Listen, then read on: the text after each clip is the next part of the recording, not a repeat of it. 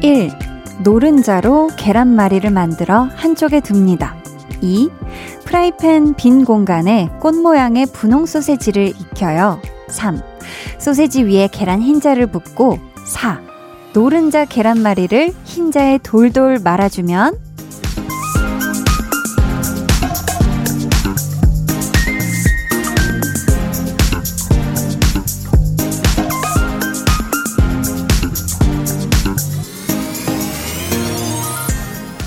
요즘 인기라는 벚꽃 계란말이가 완성돼요. 아, 마지막에 소시지 가운데 노란 겨자 소스도 동그랗게 올려주면 좀 더 벚꽃스러워지겠죠? 이렇게 식탁에서도 꽃이 필 수 있는 것처럼 우리가 마음만 먹으면 언제든 어디서든 어떤 꽃이든 예쁘게 피울 수 있지 않을까요? 강한나의 볼륨을 높여요. 저는 DJ 강한나입니다. 강한나의 볼륨을 높여요. 오늘 첫 곡은요, IOI 벚꽃이 지면이었습니다. 요즘 SNS에 보니까 진짜 이 벚꽃 계란말이 만들어서 올리는 분들이 많더라고요. 이 오늘 같은 주말에 기왕이면 조금 더 그냥 평소에 먹는 계란말이보다는 조금 더 스페셜하게 예쁘게 이렇게 만들어 보셔도 좋지 않을까 싶습니다. 그쵸? 나무에 핀 벚꽃들은 때가 되면 샤라라 하고 다 지겠지만 이 계란말이의 벚꽃은요, 사시사철 우리가 마음만 먹으면 예쁘게 피울 수 있는 거잖아요. 식탁 위에.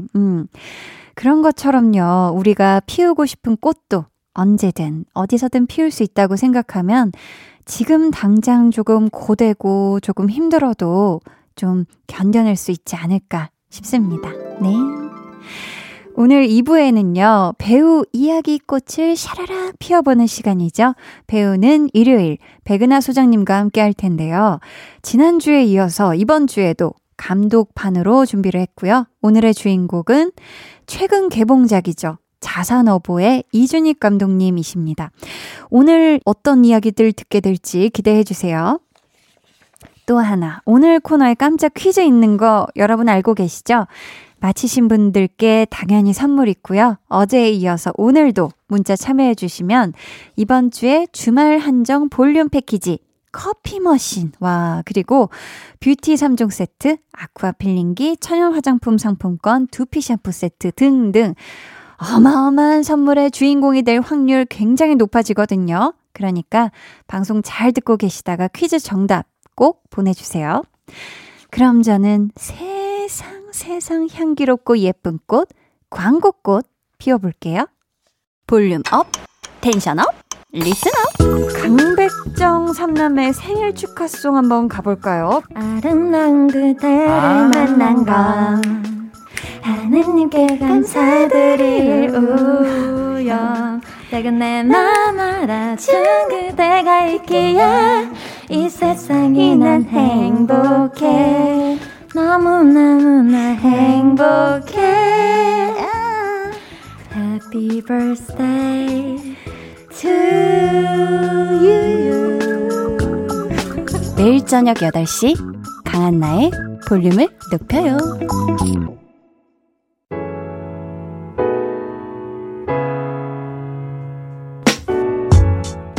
시간이 가는 게 너무너무 아쉬운 일요일 밤, 저랑 이야기꽃 피워보실래요?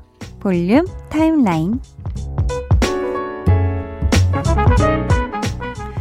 참 일요일은 어떻게 이렇게 눈 감았다 뜨면 오후 되고, 감았다 뜨면 저녁 되고, 감았다 뜨면 이제 끝자락인지 참 그래요. 그쵸? 최은주님께서, 한디 드디어 제 붕붕이가 생겼어요. 장롱면허 10년차에서 벗어나서 이제 겨우겨우 혼자서 가까운 곳 다니고 있어요. 제가 사는 곳은 시골인데요, 차가 많지 않아서 그나마 운전하기가 편해요.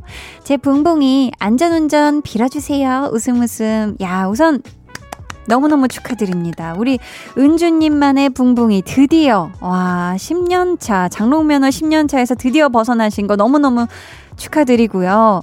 우리 은주님 그동안이 또 차 몰고 가보시고 싶으셨던 곳들 있을 거 아닙니까? 그쵸? 살살 천천히 안전운전해서 네, 다니시면 딱 좋을 것 같습니다. 요즘 날씨 너무 좋잖아요. 그쵸? 3141님은요. 볼륨 들으면서 딸기 잼을 만들고 있는데 끝이 안 보이네요. 어서 끝내고 눕고 싶어요. 유유 하셨습니다. 아, 이 또 맛있는 딸기로 더 맛있는 또 딸기잼을 만드신다고 지금 계속 이 냄비 앞에서 불 앞에서 휘휘 젓고 아주 정성을 가득 쏟고 계실 것 같아요. 우리 3141님. 그래도 이 볼륨 들으면서 젓다 보면 또 금방 또 완성될 겁니다. 맛있는 딸기잼 많이 만드셔가지고요. 아주 빵에도 발라먹고 요거트 위에도 올려먹고 뭐 우유에도 타서 드시고 다양하게 맛나게 상콤하게 드세요. 9505님은 우리 집 텃밭에서 두릅을 땄어요. 자연산 두릅. 아우 근데 예뻐서 못 먹겠어요 하셨습니다. 와 너무 예쁘다. 요정같이 생겼네요. 이 두릅이 뭔가 그냥 우리가 사서 먹는 두릅보다 더 섬세하고 귀엽고 예쁜 것 같아요. 뭐 기분 탓인가? 이거 너무 아까운데 약간 꽃 같기도 하고. 야, 이 두릅 나는 못 먹어요. 일단 저라면 못 먹는데 그래도 우리 9505님 네 드셔야죠. 그쵸? 지금 드시려고 자르신 것 같은데 기왕이면 네 냉큼 눈 꼭 감고 드세요. 아셨죠? 리트리버님께서는 언니랑 조카 만나러 가는 길에 아이스크림을 사갔더니 조카 하는 말 이모 다음에는 쭈쭈바로 부탁해. 요즘 애들 자기 할 말 다 하고 주장도 확실해요. 황당한데 귀엽긴 귀여워요. 크크 하셨습니다. 아 우리 또 조카분께서 니즈가 확실하네요. 그렇죠? 이런 또 조카가 좋아요. 왜냐면 아 몰라 막 다 싫어 이런 조카도 있을 수도 있고 뭐 몰라 뭐 이모 맘대로 사오세요. 전 괜찮아요 이랬는데 막 막상 사가니까 안 먹고 이런 것보다는 정확하게 난 쭈쭈바가 좋다 하는 우리 또 조카 아주 확실합니다. 자기 주장 확실하고 멋있어요. 네, 저희는요 노래 듣고 볼륨 타임라인 이어가 볼게요. 투모로우 바이 투게더 5시 53분의 하늘에서 발견한 너와 나.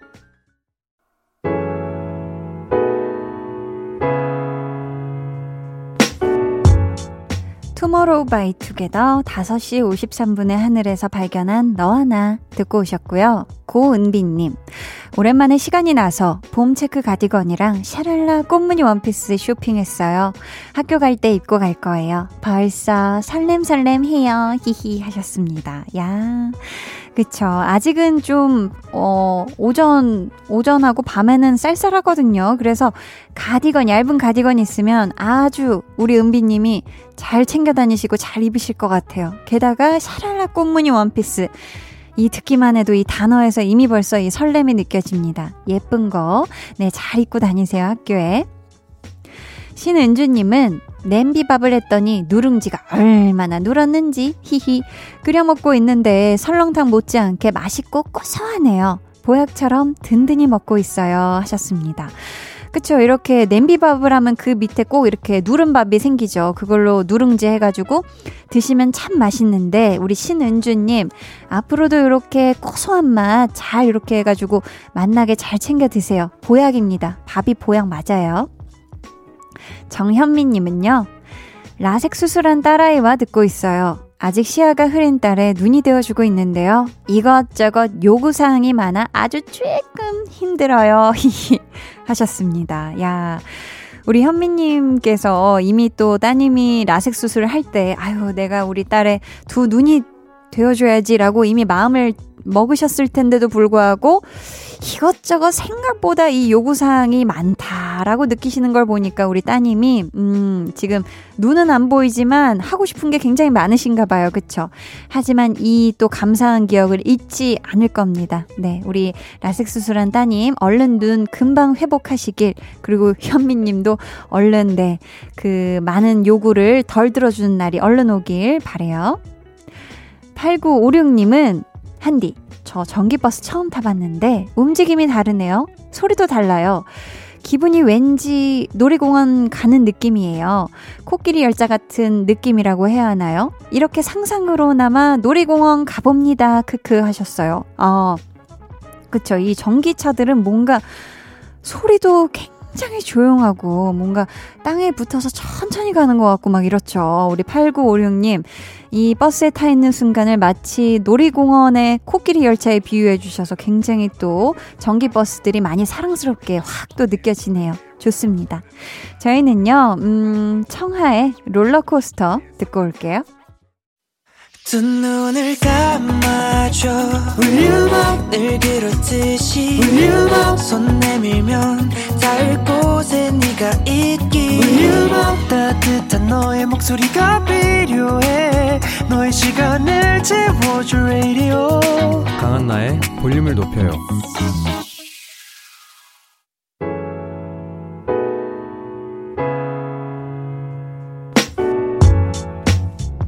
청하 롤러코스터 듣고 왔고요. KBS 쿨 FM 강한나의 볼륨을 높여요 함께하고 계십니다.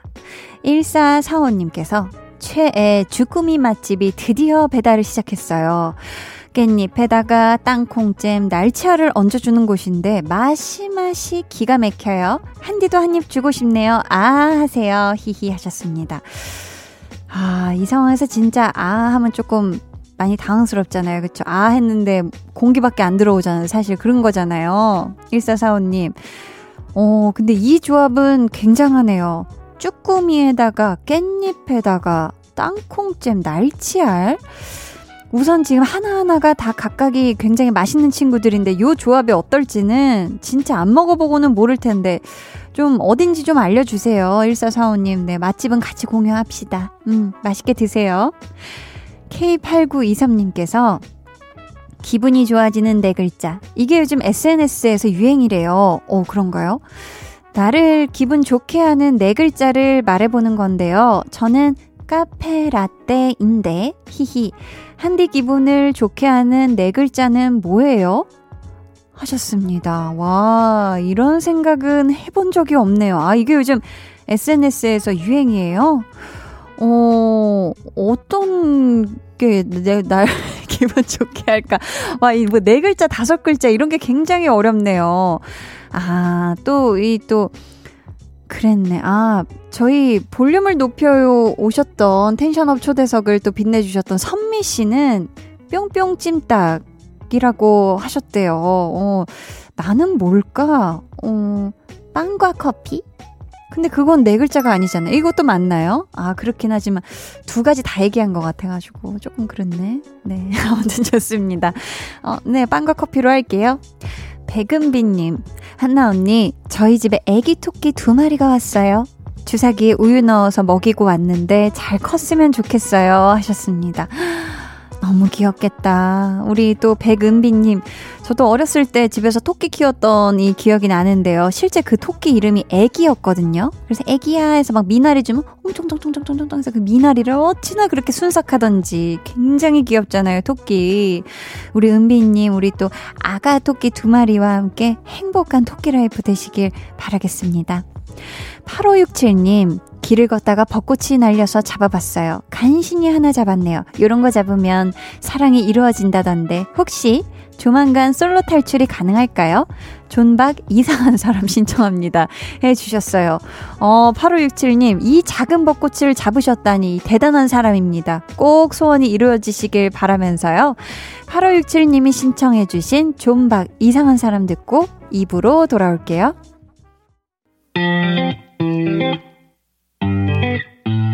여러분은 지금 강한나의 볼륨을 높여요 듣고 계시고요. 저는 한나 언니의 짱 절친 아이유입니다.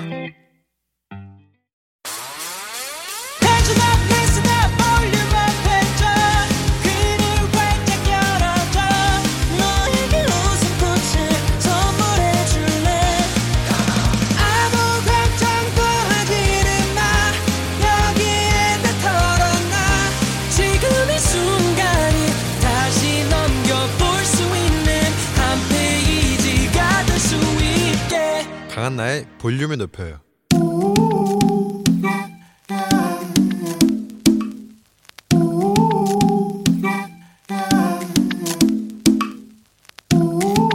볼륨 가족이라면 누구나 무엇이든지 마음껏 자랑하세요. 네, 플렉스.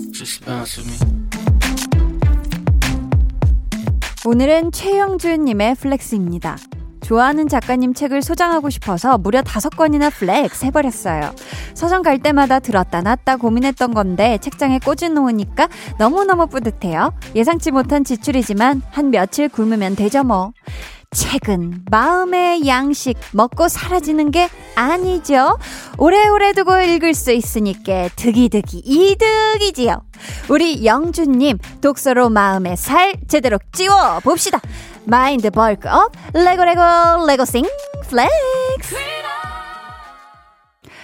오늘은 최영준님이 보내주신 넷플릭스였고요. 이어서 들려드린 노래는 아리아나 그란데 그리디였습니다.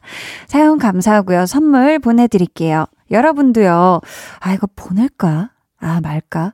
망설이지 마세요. 그냥 한디 저 잠시만요 자랑 좀 할게요 하고 당당하게 플렉스 사연 남겨주세요.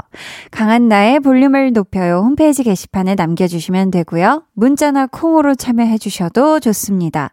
그럼 저는 잠시 후에 배우는 일요일 배우연구소 백은하 소장님과 돌아올게요. 방에 혼자 누웠어 너는 잠들 수 없고 유난히 심심하다면 그게 볼륨업 노래가 듣고 싶고 얘기를 나누고 싶어 그럼 누가 생각나 너의 볼륨업 강한나의 볼륨을 높여요. But instead I stand still heart cracking Those little curls on the back of his head bouncing as he steps out of my life. Whatever. 영화 변산에 이런 대사가 나옵니다. 그를 사랑한 것이 아니다. 그를 사랑하는 내 마음을 사랑한 것이다. 배우 그리고 감독 이들을 사랑하는 마음이 더욱 깊어지는 시간. 배우는 일요일.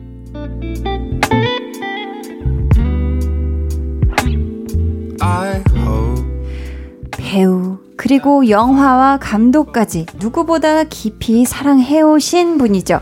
배우연구소의 백은하 소장님 안녕하세요. 아, 사랑합니다. 사랑이 너무 넘쳐나네요. 그러니까 오늘 아주 시작부터 사랑 고백을 잔뜩하고 시작을 하는데요. 어떻게 한 주 동안 잘 지내셨나요? 네. 저는 뭐 봄을 워낙 좋아하는 사람이라서 너무 좋은 때죠. 너무 좋은데 너무 괴롭습니다. 왜냐면 왜요? 봄 되면 제가 한 넥스텍터라고 제가 준비 중인 매 해마다 내는 책이 있는데 그 책을 가장 열심히 써야 되는 타이밍이 봄이에요. 이 좋은 계절에 또. 그렇죠. 그래서 항상 창밖에 봄을 보며 빨리 글을 쓰고 있고. 이런. 한번 창밖 보고 한번 쓰고 이런 식으로. 네, 보리굴비 보듯이 그렇게. 나가고 싶다. 즐기고 싶다. 맞아요. 한 다음에 다시 쓰고. 네, 그러다가 잠깐씩 나가기도 하지만 네, 그러고 있어요. 네. 아, 그러시구나. 또 우리 볼륨 가족 오지은 님께서요. 볼륨에서 제일 좋아하는 코너예요. 사랑합니다. 학창시절 소장님이 쓰신 기사 보면서 배우들 덕질하던 기억이 새록새록해요. 히히. 언제나 잘 듣고 있어요. 못 들으면 다시 듣기로 챙겨 들어요 하셨거든요. 야, 우리 소장님 팬분이 이렇게 등판을 하셨는데 사랑한다고 또 얘기를 해주셨잖아요. 그렇죠. 정말 사랑이 넘쳐납니다. 이 시작부터. 네, 근데 정말 제가 모르는 어떤 곳에서 제가 썼던 기사를 보시면서 배우들을 덕질했던 것을 좋은 기억으로 가지고 있다고 하시니 네. 과거에 제가 되게 뿌듯합니다. 대견하고 나 자신 잘했다 싶고 그죠? 그렇습니다.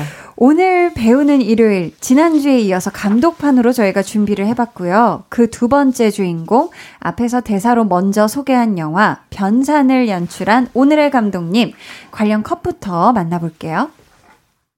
동주는 흑백의 저예산 영화예요. 송몽규와 같은 우리가 알지 못하고 이름도 기억하지 못하는 그 시대에 살았던 아름다운 청년들을 지금 또 이 시대의 송명구들에게 많은 위로와 응원을 주고 싶은 마음으로 동주가 자리매김됐으면 좋겠습니다. 감사합니다. 네, 오늘의 주인공 우리나라를 대표하는 거장 이준익 감독님의 목소리였고요. 방금 들으신 부분은 제52회 백상예술대상의 영화부문 대상 수상 소감이었습니다.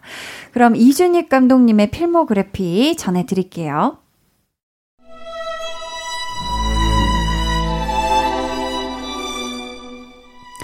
데뷔 1993년 영화 키드캅 대표작 영화 왕의 남자, 라디오스타, 님은 먼 곳에, 소원, 사도, 동주, 박열, 변산.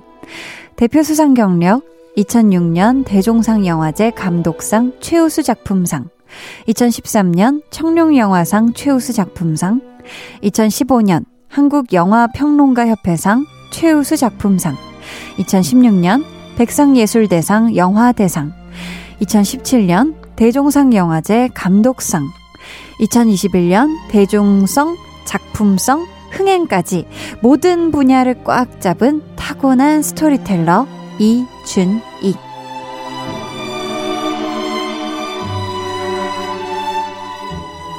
네, 지금 BG로 흐르고 있는 음악은요, 영화 왕의 남자 OST 반허공이었습니다. 반허공. 반허공으로 떠 있잖아요. 맞아요.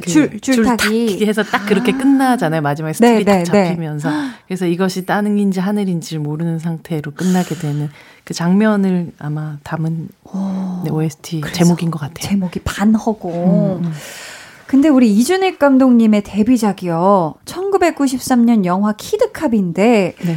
키드캅이라 어린이들의 경찰, 이 영화가 상당히 또 파격적인 가족 영화라면서요. 이 시기를 생각을 해보면 네. 그 전 세계적으로 어린이 영화, 가족 영화들이 박스오피스에서 큰 성과를 얻고 있던 시기였어요. 네. 근데 실제로 이제 어린이들이 다 주인공으로 나와서 어떤 사건을 해결하거나 이런 이야기를 담고 있는데 네. 실제 이 영화 또 비운의 영화인 것이 이 같은 날 스티븐 스필버그의 주라기 공원이 개봉을 하게 되면서 아이고 어떡해. 정말 비운의 데뷔작이 된 작품이 바로 93년도의 키드캅이라는 작품이었죠.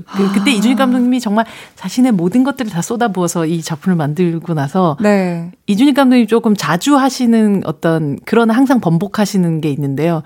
그중 하나가 은퇴거든요. 계속 은퇴를 하신. 나는 은퇴를 해야겠어. 그만큼 매 작품 모든 걸 다 쏟으시기 맞아요. 때문인가 보다. 네, 네. 네. 한디 표현이 정확하게 맞는 것이 정말 이 작품을 늘 마지막 작품이라고 생각을 하시고 작품을 임하세요. 네. 그 93년도 지금으로부터 거의 30년 전의 작품에서도 모든 네. 걸 쏟아부으신 거죠. 아이고 그랬는데 이 주라기 공원 때문에 그랬었구나. 그렇죠. 슬픈 얘기입니다. 지금 생각해보니까. 이준익 감독님께 대학에서는 동양화를 전공하셨어요. 네. 이건 또 처음 한 사실인데 연출 데뷔 이전엔 광고 기획을 하셨다고 하거든요. 그렇다면 어떤 계기로 영화를 만들게 되신 걸까요? 그러니까 말하자면 네. 이 잡지사 디자인 말 그대로 아르바이트 같은 걸 좀 하고 있다가 그러니까 미술을 하셨던 분이시니까요. 네. 그때 이제 당시에 이제 충무로의 대부라고 부르던 곽정환 사장이란 분이 계세요. 서울극장의 사장님이셨거든요. 네. 그 서울극장의 그 합동영화사라는 영화사에 들어가서 말 그대로 그 전단지 디자인. 영화 전단지 디자인부터 시작해서 각종 기획. 그러니까 영화가 개봉한 이후에 벌어지게 되는 마케팅. 네, 홍보 마케팅. 이런 것들 전체적으로 다 하던 시기를 거쳐서 영화의 제작과 감독까지 네. 이어지게 된 거죠. 그러니까 영화 연출을 하겠다라고 시작을 한 인생이 아니라 네. 영화라는 것 혹은 충무로라는 지금은 사라진 하지만 그때는 정확하게 충무로에 있었던 그 명동 옆에 충무로에서 네. 충무로 인생을 시작하시게 됐었던 그런 전설 같은 분이죠. 와, 진짜 전설이네요. 레전설이죠. 네.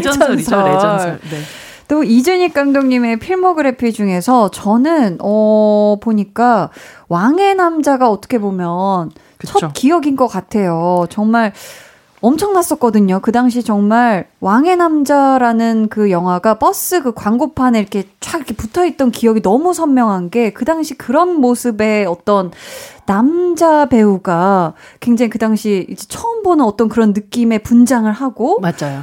촥 이렇게 사극 복장이 이렇게 돼 있는 게 너무 센세이션했고 와, 저 영화는 안 보면 큰일 나겠다라는 너무 궁금해서 그래서 극장에 가서 봤었던 기억이 나거든요. 그 어린 한디까지 불러 모았으니 네. 이 작품이 얼마나 잘 됐겠어요. 실제로 한국 영화 역사상 세 번째로 1000만을 돌파하는 작품이 되었죠. 그러니까 키드캅의 실패 이후 메가폰을 놓았던 감독님이 황산벌이라는 작품으로 다시금 한 거의 500만 됐죠. 그때 490만 그 정도 네. 관객을 끌어모으면서 힘을 얻어서 만들게 된 작품이 바로 왕의 남자라는 작품이었었고 말씀하셨던 것처럼 이준기라는 배우의 여성인지 남성인지 알 수 없는 그 묘한 매력이라는 걸 세상에 알리면서 동시에 연산의 다른 모습을 또 볼 수 있었던 그런 작품이어서 정말 왕의 남자는 모든 사람들에게 굉장히 해피한 작품이 되었던 그런 작품이었었죠. 맞아요. 또 이준익 감독님, 소장님은 어떤 작품으로 우리 이준익 감독님을 처음 알게 되셨을까요? 저도 황산벌 다시 보고 키드캅은 사실 그 이후에 뭐 이런 작품이 있었다더라 정도죠. 예. 저도 93년도에 키드캅을 볼 그런 건 아니었었기 때문에 주라이 공원이 워낙 셌어요. 네. 그러고 이제 왕의 남자를 통해서 이 감독님의 어떤 존재감 같은 걸 그러셨구나. 확실히 알게 됐었던 그런, 저도 거의 비슷하다고 보면 되실 것 같아요. 네. 저희는요, 이쯤에서 노래 한 곡 듣고 이준익 감독님의 이야기를 계속 이어가 보도록 하겠습니다. 오늘도요, 저희 마칠 시간에 관련 퀴즈가 준비되어 있으니까요, 끝까지 집중해서 잘 들어주세요. 그럼 노래 한 곡 듣고 올까요? 위너의 Movie Star. 잘 잤어? 피곤하지? 오늘 기분 좋은 일들이 있을 거야. 일어나자. 여러분은 지금 강한나의 볼륨을 높여요 듣고 계시고요. 저는 배우 이재훈입니다. I just need to know that you're safe given that I'm miles away on the first flight back to your 위너의 무비스타 듣고 오셨습니다. 지난 2018년도에 이준익 감독님의 영화 변산 개봉 당시 우리 소장님께서 감독님 그리고 주연 배우들이 관객들과 만나는 GV의 또 사회를 맡아주셨었는데요. 이날 주연 배우이신 박정민 씨가 소장님께 이런 말을 했다고 합니다. 아니, 그런 것까지 조사해 오셨어요? 라고. 자, 이준익 감독님은 물론 주연 배우들에 대해 철저히 조사하셨던 우리 소장님, 최근에 SNS에 이런 글을 남겨주셨는데요. 이 글은 또 직접 소개 부탁드려요. 배우의 가장 좋은 얼굴을 발견하고 담아내는 데 있어 이준익은 단언컨대 내가 아는 가장 탁월한 감독이다. 야, 네. 단언컨대 배우와 감독들을 가장 잘 표현해 주시는 우리 소장님. 오늘 우리 이준익 감독님에 대해서는 어떤 정의를 또 내려주실지 기대하면서 들어볼게요. 백은하의 사적인 정의. 먼저 이준익 감독님은 어떤 감독님인가요? 이준익은 촘촘하고 안전한 그물 같은 감독이다. 촘촘하고 안전한 그물. 이게 바다에 있는 그물이 아닌가요? 바다에 있는 그물이에요. 근데 네. 정말 이준익 감독의 연출 스타일들, 특히나 이제 우리는 이제 배우는 일요일에서 이준익 감독을 모셔온 이유는 결국은 이준익 감독을 통해서 배우 이야기를 하려고 하는 거잖아요. 네. 이준익 감독이라는 감독을 특히나 이번에 자산어보라는 작품을 보면서 그런 생각을 더 했던 건데, 물론 어부 창대 이야기와 그 창대의 도움을 받아서 자산어보라는 정말 그 모든 그 바다에 있는 생물들에 대한 백과사전을 쓴 그런 이야기인데 네. 그걸 보면서 이준익 감독 정말 그물 같은 사람이구나라는 생각을 했었던 게 어떤 감독들은 자기가 만들어놓은 아주 명확하고 정확한 틀 속으로 배우들이 잘 이렇게 넣는 감독들이 있고 네. 그래서 재단을 잘하는 경우들이 있는데 이준익 감독은 기본적으로 그냥 방생하는 스타일이에요. 이게 바다에 놓여있는 그런 물고기들처럼 배우들을 그냥 바라봐요. 편안하게 바라봐요. 그래서 이준익 감독의 현장에서 배우들은 정말 내가 이래도 되나 싶을 정도로 편안하게 있어요. 아, 그래요? 네, 근데 어느 순간 그 배우들의 가장 빛나는 순간들을 탁 채집해서 야. 그걸 스크린에 고스란히 옮겨놔요. 어디 하나 다치지 않은 상태로. 아름답네요. 그 부분이 정말 어떤 배우들의 가장 아름다운 순간을 그물처럼 싹 담아서 안전하고 촘촘하게 담아내는 감독으로서의 이준익은 정말 누구도 그렇게 잘할 수 없을 것 같은. 그래서 항상 보면 이준익 감독님의 영화 속에 나왔었던 배우들은 생기가 있어요. 그 뭔가 억눌리고 이런 느낌보다 부담보다는 네네 그래서 저 사람이 정말 잘 짜서 정말 추출이 잘 됐구나 이런 느낌보다 네. 가끔 그런 경우들도 뭔 있잖아요. 느낌인지 알 것 같아요. 어떤 배우들은 그런 게 필요한 경우들도 있잖아요. 그쵸, 그래서 그쵸. 저 사람이 저런 엑기스가 좀 없었는데 저 감독님이 있게끔 정말 참기름같이 쫙 잘 짜줬구나 그런 느낌이 들어서 와 정말 고소하게 한 입 먹었다 이런 느낌이 들 때가 있는가 하면 그쵸. 이준익 감독은 그냥 이 사람이 가지고 있던 본성들 이 사람이 가지고 있는 얼굴들을 고스란히 이렇게 이렇게 잘 옮겨왔는데 그것이 보기에 좋았더라. 아. 이런 느낌이 들어요. 그래서 자산어보를 보면 네. 변연 배우를 지금까지 좋아했던 분들도 혹은 몰랐던 분들도 혹은 설경구 배우의 다른 얼굴들을 다른 영화에서 보았던 분들도 아, 설경구라는 배우가 이렇게 좋은 얼굴을 갖고 있구나. 변요한이란 배우가 이렇게도 정말 뜨거운 얼굴을 갖고 있구나라는 걸 볼 수가 있어요. 근데 그게 하나도 누군가에 의해서 재단되고 막 짜여진 게 아니라 아, 이게 이 사람의 본성이구나라고 느낄 만큼 정말 생생하게 막 튀어오르거든요. 네. 화로 같아. 화로같이. 너무 좋네요. 네, 그래서 저는 자산어보라는 영화는 보면서 계속 뭔가 쓰고 싶은 마음이 막 들었었던 그런 영화였어요. 가끔은 어떤 영화는 보고 나면 아 어떻게 쓰지? 쥐어짜게 되는 영화가 있는가 하면 막 그 언어의 단어 같은 것들이 막 송송 막 솟아나는 듯한 느낌이 들었었던 그런 영화여서 네. 이준익 감독은 우리가 생각하는 것보다 훨씬 더 마스터이구나. 그리고 훨씬 어쩌면 조금은 저평가돼 있는 부분도 있겠구나. 왜냐하면 흥행 감독들은 대부분 아 저 사람은 굉장히 흥행 감독이고 상업 감독이다라고 생각해서 예술 감독이 아니라고 생각하는 경우 되게 많거든요. 네. 근데 실제로 배우의 얼굴을 담아는 데 있어서 혹은 이야기를 전달하는 이야기꾼으로서 정말 마스터구나라는 생각을 이번 영화를 보면서 했던 것 같아요. 아, 또 이준익 감독님 영화를 보면은 또 참 따뜻하다는 느낌을 많이 받거든요. 소장님의 정의하는 사람이 이준익 어떤 분인지 바로 들어볼게요. 이준익 감독님은 어떤 사람인가요? 이준익은 네. 59년생 준익이 형이다. 어? 이건 어떤 표현일까요? 아, 이 문장이 바로 네. 예전에 변산이라는 영화를 찍고 나서 박정민 배우가 뮤직비디오를 찍었어요. 네. 거기서 이제 박정민 배우가 썼던 가사예요. 랩도 우리, 하시고. 예, 랩 가사예요. 우리 59년생 지금 준익이 형까지 뭐 어쩌고 저쩌고 하면서 이제 얘기를 하거든요. 네, 네. 근데 그만큼 80년대생 박정민이 보아도 80년대 네. 후반생 박정민이 보아도 그냥 59년생 준익이 형 하고 싶은 사람이에요. 그래서 항상 저와도 만났을 때 네. 진짜 사실은 이분이 앞서 제가 설명드렸던 것만큼 충무로의 거의 산 증인이자 네. 레전설인 분인데 충분히 자신을 무겁게 만들고 혹은 누군가가 좀 범접하기 힘들게 만들 수 있는 부분이 분명히 있을 텐데도 그쵸. 그냥 모든 것들을 약간 놔요. 편하게. 네, 그래서 아우 준익이 형 이렇게 부르고 싶게끔 만들어요. 굉장한 매력이 있으시군요. 굉장한 매력이시죠. 그러면서 항상 자기는 은퇴를 하고 싶다는 얘기를. 난 이제 진짜 그만할 거야. 이렇게 난 그만할 거야. 나 이제 끝난 것 같아. 맨날 이렇게 얘기를 하시면서 좀 네네. 찡얼대시는 부분이 있죠. 귀엽게. 매력 있으시네요. 네, 그러면서도 동시에 우리가 어떤 사람을 만났을 때 갖게 되는 긴장감을 풀게 하면서 앞서 말씀드렸었던 그런 화로회 같은 신선함을 그분 앞에서 절로 편하게, 그냥 보여주게끔 만드는 거죠. 되네. 그러니까 어떻게 보면 가장 똑똑한 사람인 것 같아요. 아, 그렇네요. 네. 자, 저희 오늘은 배우는 일을 감독판 이준익 감독님에 대해 공부를 하고 있는데요. 이쯤에서 노래 한 곡 듣고 저희는 3부로 돌아올게요. 배우 박정민 씨가 직접 부른 영화 변산의 OST입니다. 노을. 네.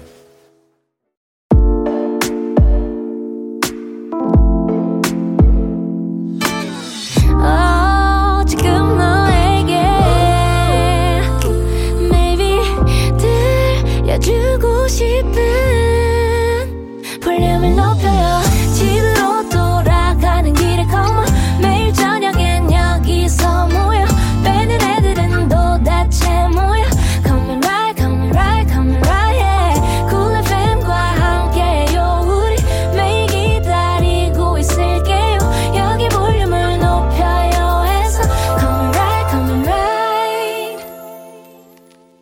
강한나의 볼륨을 높여요 3부 시작했고요. 배우는 일요일 감독판 배우연구소 백은하 소장님과 함께하고 있습니다. 오늘의 주인공은요. 이준익 감독님이신데요. 우리 볼륨 가족들이 보내주신 이준익 감독님에 대한 질문 만나볼게요. 아직도 공길이에게 미쳐있어요 님께서 오래 미쳐 계시네요. 이준익 감독님이 연출한 왕의 남자를 보고 이준기 배우의 팬이 된 사람인데요. 이후에도 이준익 감독님 작품은 꼭 챙겨보는데 항상 의외의 캐스팅을 하시는 것 같아요. 그래서 늘 신선한 느낌이 있거든요. 이준익 감독님이 배우를 캐스팅하는 기준이 궁금해요 라고. 야, 닉네임부터 왕의 남자 팬인 게 느껴지는데 이준기 씨가 맡은 역할 이름이었죠. 공길이. 그렇죠. 의외의 캐스팅이라고 하셨는데 소장님은 어떻게 생각하세요? 이준익 감독님이 의외의 캐스팅을 하시는 편인 것 같으세요? 아마 왕의 남자에서 이준기 배우를 캐스팅할 당시에는 공길이라는 이 캐릭터가 굉장히 분명한 캐릭터였기 때문에 네. 여기에 맞는 사람을 굉장히 오랫동안 찾고 또 이준기라는 배우가 가지게 된 어떤 외향들 같은 데서 이제 캐스팅을 하게 된 부분이 가장 컸던 그런 시기였었고 네. 그 이후로 이준익 감독님이 캐스팅을 하시는 방식을 보면 네. 그냥 중구난방이죠. 근데 어떤 절대적인 기준이 없으세요. 네. 그리고 항상 아까 지금 변산에서 랩하는 그 박정민 배우를 네. 봤잖아요. 근데 이것도 그 동주를 끝내고 나가지고 디프리를 하는데 노래방을 갔는데 잘해서 당시 쇼미더머니에 미쳐있던 박정민 배우님께서 네. 막 랩을 했는데 어우 랩 잘한다! 뭐 이렇게 하시더니만 갑자기 변산의 캐스팅이 됐기도 하고 야, 네. 설경구 배우가 이번에 자산어보에 캐스팅됐을 때도 뭐 아직까지 그 시나리오를 보여준 것도 아닌 상황에서 그냥 네. 어이 경구 형 뭐 우리 같이 해야지 뭐 이러니까 그냥 한다라고 하셨다든지 뭐 이런 식의 네. 약간 그냥 프리스타일 랩 같네요. 그쵸? 캐스팅 기준이. 이 네. 사람과 함께하는 작업이 즐거우니까 그 작업을 언제라도 되게 반기는 배우들이 있고 그리고 그렇게 네. 그냥 그 사람이 이 바다 안으로 들어오면 자기가 이 나름대로의 이 바다를 잡는 프레임을 만드시는 것 같아요, 그냥. 아, 그렇구나. 네, 네. 자, 이어서 저희 코너 속의 코너를 가보도록 하겠습니다. 백은하의 신의 한 수. 이준익 감독님의 수많은 작품들 중에서도 소장님의 최애. 과연 어떤 영화인지 컷으로 먼저 만나볼게요.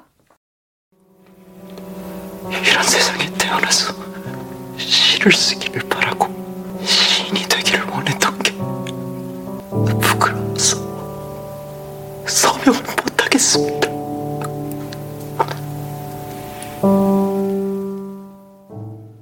어떤 영화인지 직접 소개 부탁드립니다.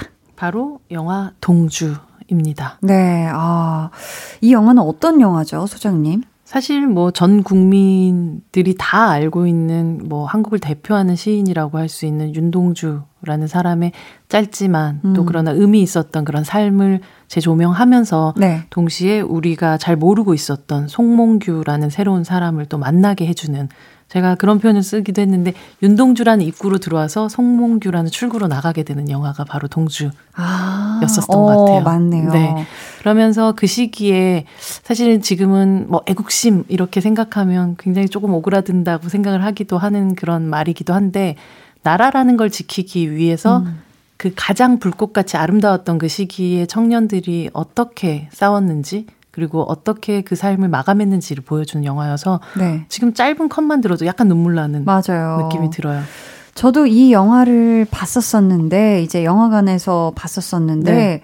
정말 충격적이었던 건 일단 첫 번째로 그 당시 2016년에 이 작품이 개봉을 했는데 당시에 정말 뭔가 막 화려한 것들이 막 맞아요. 진짜 네. 불꽃놀이 하던 시절이었거든요. 네.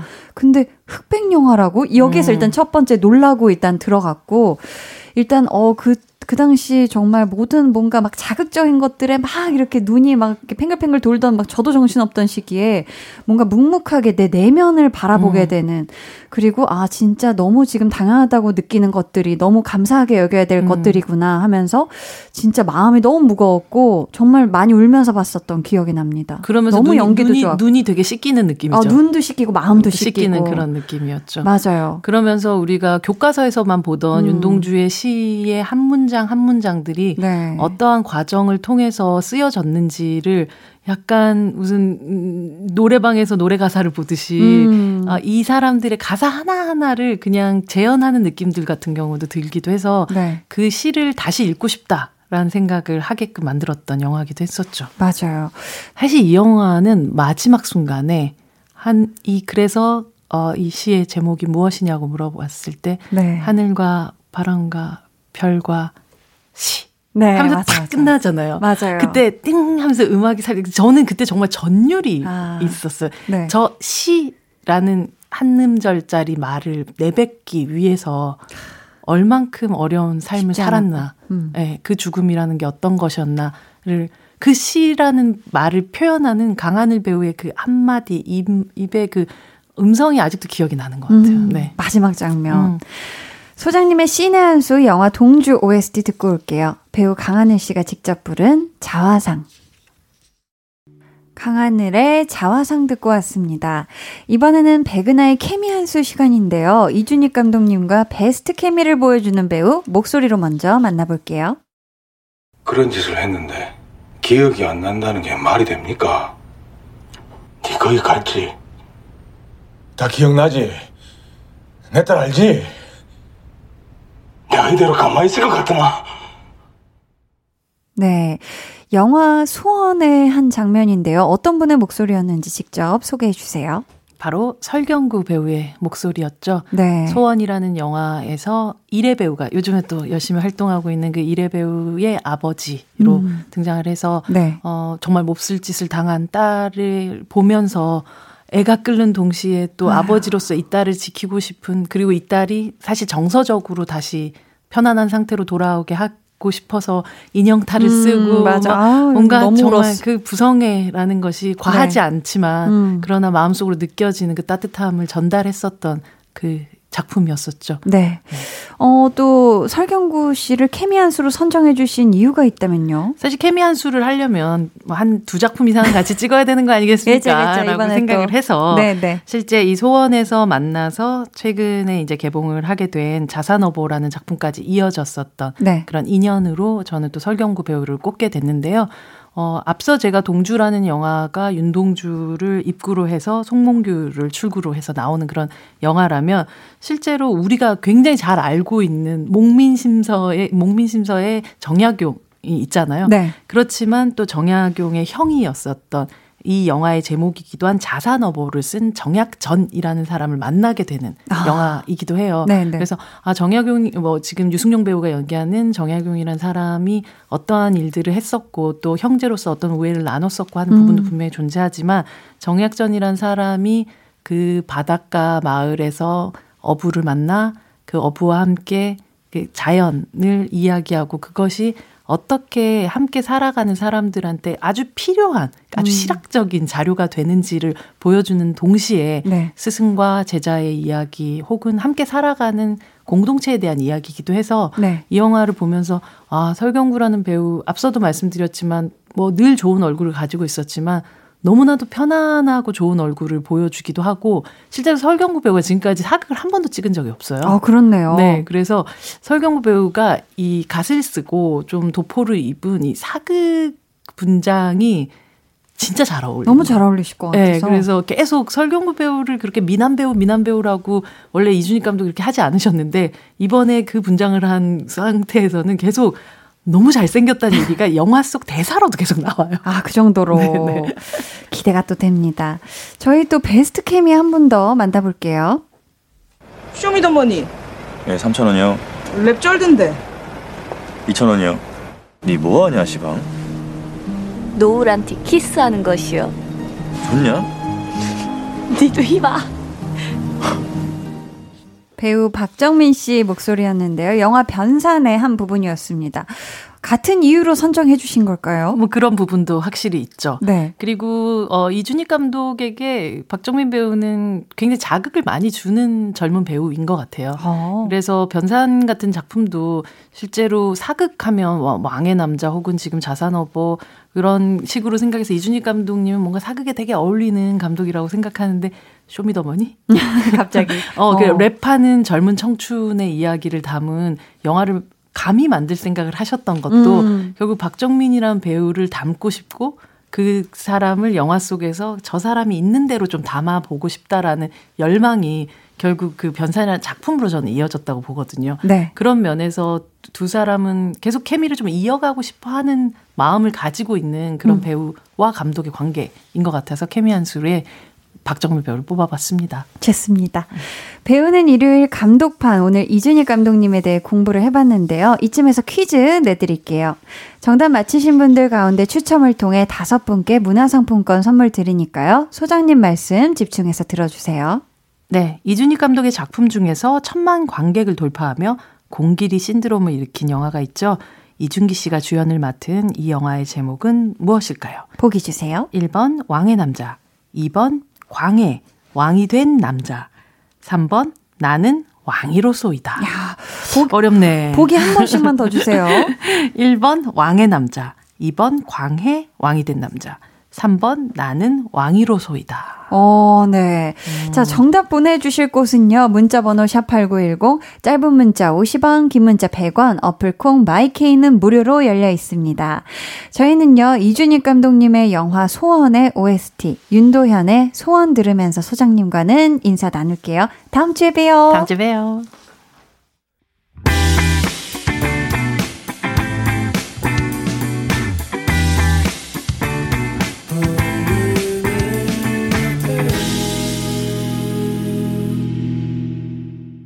강한나의 볼륨을 높여요 함께하고 있습니다. 오늘 배우는 일요일 감독판 이준익 감독님에 대해 공부를 해봤는데요. 앞에서 내드린 퀴즈 정답 발표할게요. 이준익 감독의 대표작이죠. 배우 이준기 씨가 주연을 맡았고요. 1,000만 관객을 돌파하며 큰 사랑을 받았던 이 영화의 제목은 무엇일까요? 정답은 1번 왕의 남자입니다. 정답자 중에서 문화상품권 받으실 5분은요. 방송 후 강한나의 볼륨을 높여요 홈페이지 공지사항 선곡표 게시판에서 확인해 주시고요.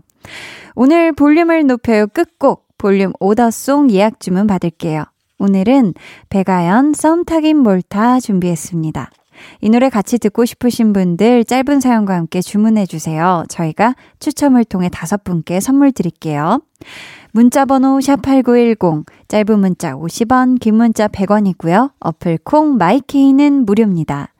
저희는요. 놀이플라이 치즈의 나의 봄 듣고요. 4부로 다시 올게요.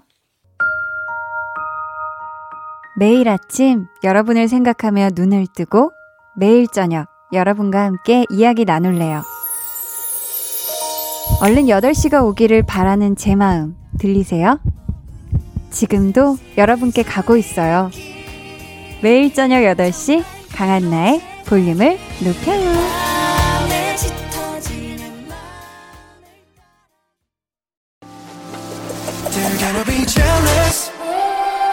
모두 다 따라하게끔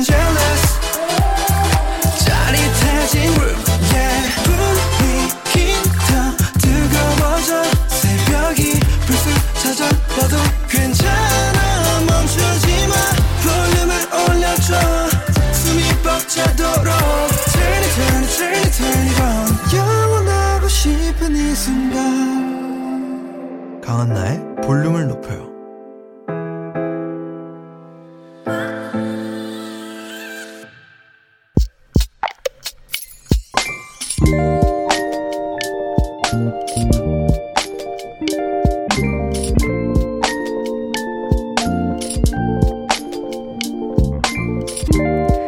갑자기 집안 풍경이 지겹게 느껴졌다. 뭐라도 바꿔볼까 고민하다가 벽에 그림을 걸기로 했다. 우리 집 분위기랑 꼭 어울리는 그림을 발견했고 걸어두기 적당한 위치도 정했다. 화사하게 변신할 집을 상상하면서 벽에 못을 박기 시작했는데 이게 무슨 일이야? 손을 다쳤다. 벽도 망가져버렸다. 음, 7304님의 비밀 계정 혼자 있는 방. 다 포기하고 액자를 바닥에 세워놨는데 바닥에 둔 게 더 근사해 보인다. 아무래도 헛수고를 한 것 같다. 비밀 계정 혼자 있는 방. 오늘은 7304님의 사연이었고요. 이어서 들려드린 노래 콜드 미술관에서였습니다. 근데 우리 7304님 손은 괜찮으세요? 크게 다치신 게 아니면 좋겠는데 또 걱정되는 게 못을 박다가 다치셨다고 하니까 야 이게 좀 크게 다치셨을까 봐 걱정이 되는데 앞으로는요 꼭 이런 작업하실 때 항상 첫째도 안전, 둘째도 안전 제일 조심하셔야 돼요. 아셨죠? 근데 이렇게 손을 다치고 게다가 벽까지 망가져서 헛수고를 한 것 같다고 하셨는데 그래도 어떻게 보면 이 그림이 썩 괜찮은 자리를 찾긴 한 거잖아요. 또 요즘에는 이 그림을 꼭 벽에 거는 것보다는 바닥에 이렇게 무심한 듯 툭 하고 세워두는 게 트렌드라고 하니까 근사한 그림 보시면서 이 속상한 마음을 조금이나마 달래셨으면 좋겠습니다. 위로의 선물로요. 커피 앤 디저트 쿠폰 보내드릴게요. 비밀 계정 혼자 있는 방 참여 원하시는 분들은요. 강한나의 볼륨을 높여요 홈페이지 게시판 혹은 문자나 콩으로 사연 보내주세요.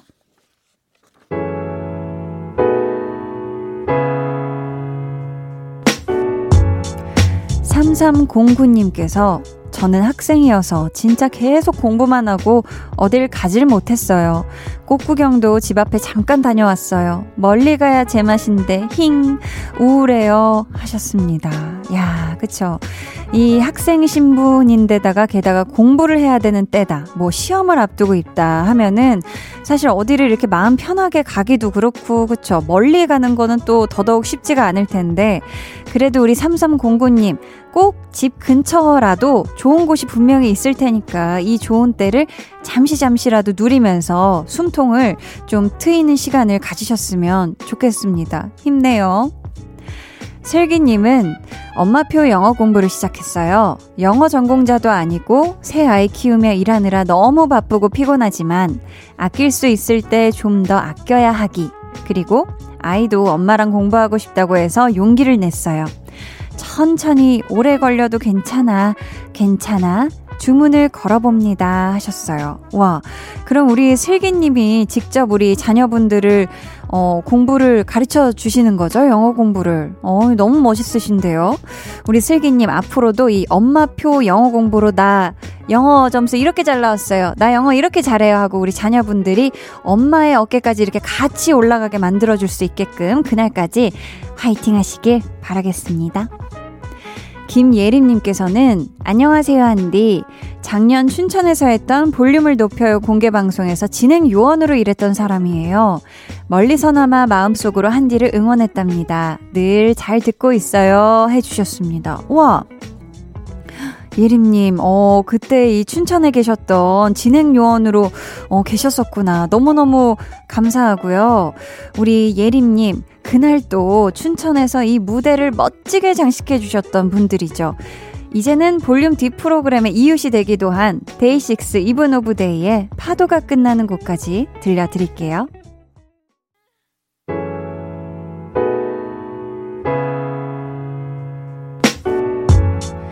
데이식스 이븐 오브 데이 파도가 끝나는 곳까지 듣고 오셨고요. 계속해서 여러분의 사연 만나볼게요.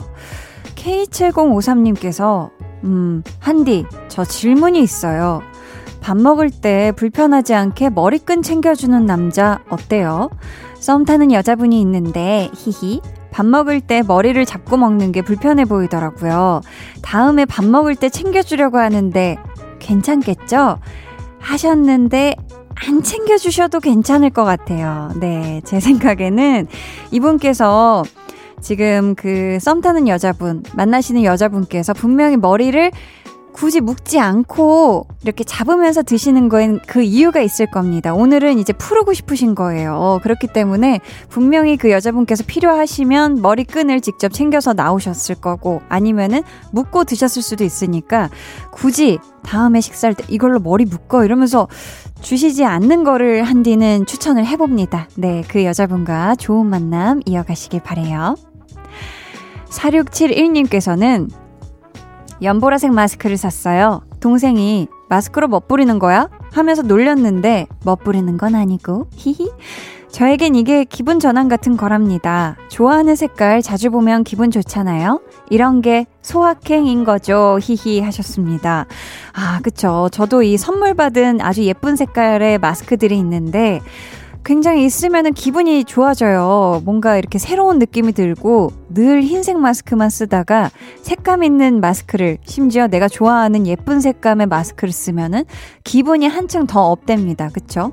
좀 요즘 같은 시대에는 이런 소확행 굉장히 좋은 것 같아요. 4671님 마음껏 누리세요. 백성진님께서는 10살 딸아이 사춘기가 시작됐나 봐요. 전에는 아빠가 제일 좋아 그러더니 점점 멀어지네요.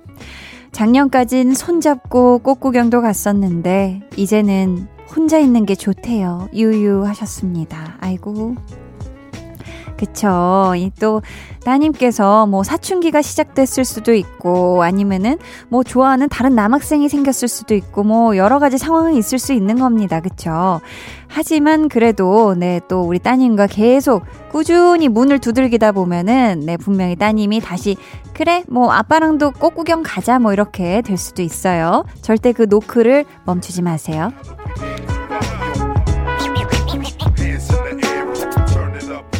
(89.1) KBS 쿨 FM 강한나의 볼륨을 높여요. 여러분을 위해 준비한 선물 안내해드릴게요.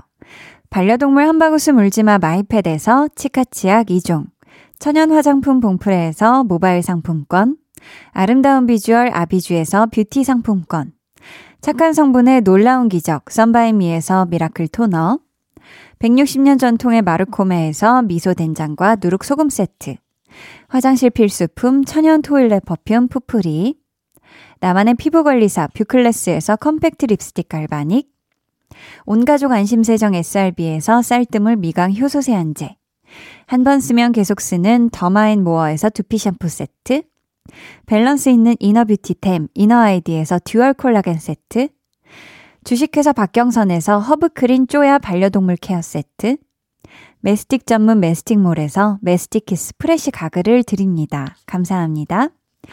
지난 금요일 볼륨에 나와서 아주 멋진 라이브를 보여주셨죠. 레드벨벳 웬디의 신곡 듣고 올게요. 웬디 like water. 해와 달 너와 나 우리 둘 사이 있어줘 밤새도록 해가 길면 마음을 열어줘 그때는 꼭 안아줄게 강한나의 볼륨을 높여요.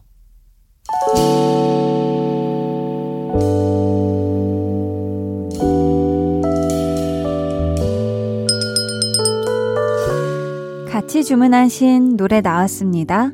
볼륨 오더송.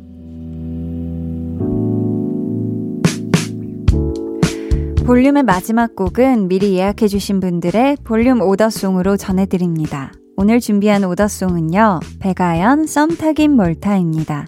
이 노래 끝곡으로 전해드리고요.